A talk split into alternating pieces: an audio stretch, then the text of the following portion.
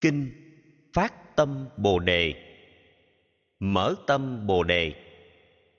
Bấy giờ trong hội đại tâm địa quán, đức phật thế tôn bậc thoát ba cõi, viên mãn thiền định, đạt nhất thiết trí, nhất thiết chủng trí, hóa độ rất nhiều các loại hữu tình. Sau khi thuyết giảng pháp môn quán tâm, đức phật nói với bồ tát văn thù và người có mặt những lời như sau này các đệ tử, này ta dạy cách phát tâm bồ đề, giúp cho mọi người hướng về giác ngộ, mau chứng được quả vô thượng chánh giác.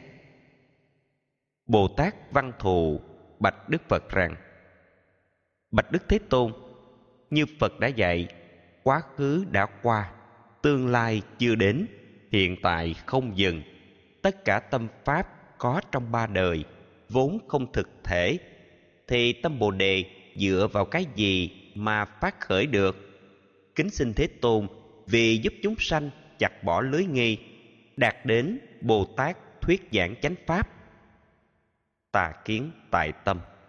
Này các đệ tử, tất cả tà kiến có mặt từ tâm, muốn dứt trừ được 62 kiến và sai lầm khác, ta khẳng định rằng tâm và tâm sở vốn không thực thể. Nhờ hiểu rõ được tính không thực thể của tâm tâm sở, các loại tà kiến không còn chỗ nơi bám víu, nương dựa, cũng như rừng sâu, là nơi nương tựa của voi, sư tử, cọp, beo, chó sói. Và nhiều thú dữ ẩn náu hại người, làm cho nhiều người sợ không vãng lai. Khi rừng bị phá, nhiều loại thú dữ không chỗ nương thân, có khi bị diệt. Tương tự như thế, rừng tâm đã hết, kiến chấp diệt trừ, an vui có mặt, giác ngộ hiện tiền không chấp có và không. Này các đệ tử, nguyên do ta giảng tính không thực thể của tâm tâm sở, là nhằm giúp người chuyển hóa phiền não từ tâm sinh ra. Nếu chấp không lý là có, cứu cánh. Thì không tính ấy cũng là không nốt. Chấp không thành bệnh, phải mau từ bỏ.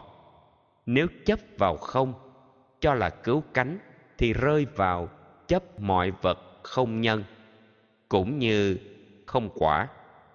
Thời có khác gì thuận thế ngoại đạo, phủ định nhân quả? Này các đệ tử như cây thuốc quý chữa lành các bệnh. Người bệnh phải uống mới hết bệnh tật. Khi bệnh hết rồi thì ngừng uống thuốc. Khi không có bệnh mà luôn uống thuốc, đôi lúc thành bệnh. Tương tự như thế, để dứt chấp có nên dùng thuốc không? Khi hết chấp có thì không phải dùng tánh không này nữa. Dùng không trị có là một phương tiện chấp vào lý không còn nguy hại hơn chấp vào cái có. Hễ còn chấp dính là còn khổ đau. Hãy ngộ tự tâm. Này các đệ tử, do nhân duyên ấy uống thuốc tánh không để trừ tà kiến, tâm được tỉnh thức, hướng đến bồ đề, không có hai tướng. Tâm tự giác ngộ có bốn ý nghĩa, gồm hai tâm phàm và hai tâm thánh.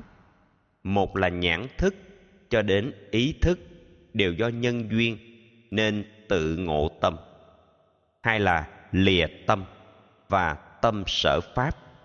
Nhờ vào nguyên lý hòa hợp duyên cảnh nên tự ngộ tâm. Hai tâm phàm này thích phát bồ đề. Hai tâm thánh hiền được hiểu như sau. Một là quán sát lý trí như thật. Hai là quán sát, nhất thiết cảnh trí. Hiểu được như thế là tự ngộ tâm. Quán tâm bồ đề. Bồ tát văn thù, bạch đức phật rằng bạch đức thế tôn, tâm không hình tướng, cũng không nơi chốn. Lúc mới phát tâm, người phàm tu tập phải nương cái gì và quán thế nào? Đức phật dạy rằng, này các đệ tử, quán tâm bồ đề như vầng trăng tròn sáng soi trên không. Để được bất thoái, cần phải thiền tọa, thực tập chính niệm ở nơi thành vắng, bắt ấn kim cương, quán ánh mặt trăng, rồi suy nghĩ rằng, vầng trăng sáng soi không bị giới hạn. Trăng ví cho tâm tâm chính là trăng không nhiễm bụi trần, không chút vọng tưởng, vốn luôn thanh tịnh. Nhờ đó vẫn tiến đến sự giác ngộ. Khi tay bắt ấn, tâm trì thần chú. Đại bồ đề tâm cũng còn gọi là chân ngôn thanh tịnh của các bồ tát lúc mới phát tâm. Câu chân ngôn này có uy đức lớn, giúp người tu hành vững tiến không lùi trên đường giải thoát. Này các đệ tử, khi người tu hành quán chiếu vần trăng thì nên giữ gìn tâm thật đoan chính chính niệm, tỉnh thức, không bị rung động. Đây còn gọi là bồ tát chính quán đại bồ đề tâm thành phật tam muội. Hàng phàm phu nào tu pháp quán này có thể chuyển hóa năm tội vô gián, thập ác, bất tín và bốn tội nặng nhờ đó, được năm tam ma địa môn, bao gồm như sau. Tam muội sát na, tam muội vi trần, tam muội sợi trắng, tam muội khởi phục, tam muội an trụ. Tu các tam muội thế nào gọi là tam muội sát na? Hành giả tạm thời an trụ ý niệm vào vần trăng tròn, cũng như thân khỉ. Thân bị buộc vào trụ, không đi xa được, cũng không dừng được. Khi đói khát quá, mới nghĩ chốc lát. Thực tập quán tâm, an trụ chính định chỉ trong chốc lát, thì được gọi là sát na tam muội thế nào gọi là tam muội vi trần? Hành giả tương ứng được một vài phần đối với chính định cũng như có người thường ăn đồ đắng trong nhiều ngày liền. Khi nếm chút mật ở trên đầu lưỡi, sinh tâm vui mừng, mong được nhiều mật.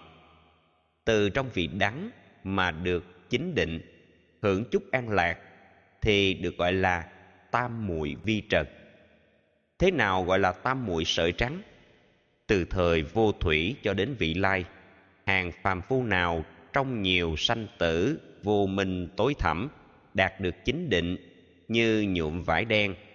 Trong nhiều mảng đen thấy được sợi trắng, nên được gọi là tam muội sợi trắng. Thế nào gọi là tam muội khởi phục? Những người tu hành quán tâm chưa rành hoặc khéo thành lập hay chưa thành lập, chính định như thế là còn cao thấp, nên được gọi là tam muội khởi phục. Nhô lên xẹp xuống. Thế nào gọi là tam muội an trụ? Nhờ tu tập được bốn định nêu trên, tâm được an trụ và khéo duy trì, không nhiễm trần cảnh, cũng như mùa hè. Cách bộ hành đi xuyên qua sa mạc gặp nhiều khó khăn, cổ hốc, da phồng, không chịu được nữa.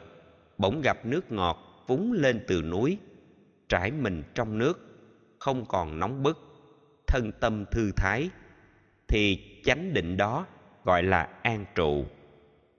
Nhập được định này, xa lìa hoặc chướng, hướng đến giác ngộ, mau đạt quả vị bồ tát thập địa.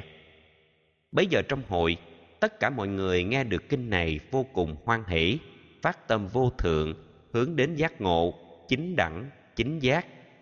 Chín vạn tám nghìn các vị bồ tát đều chứng đắc được đại hoan hỷ địa.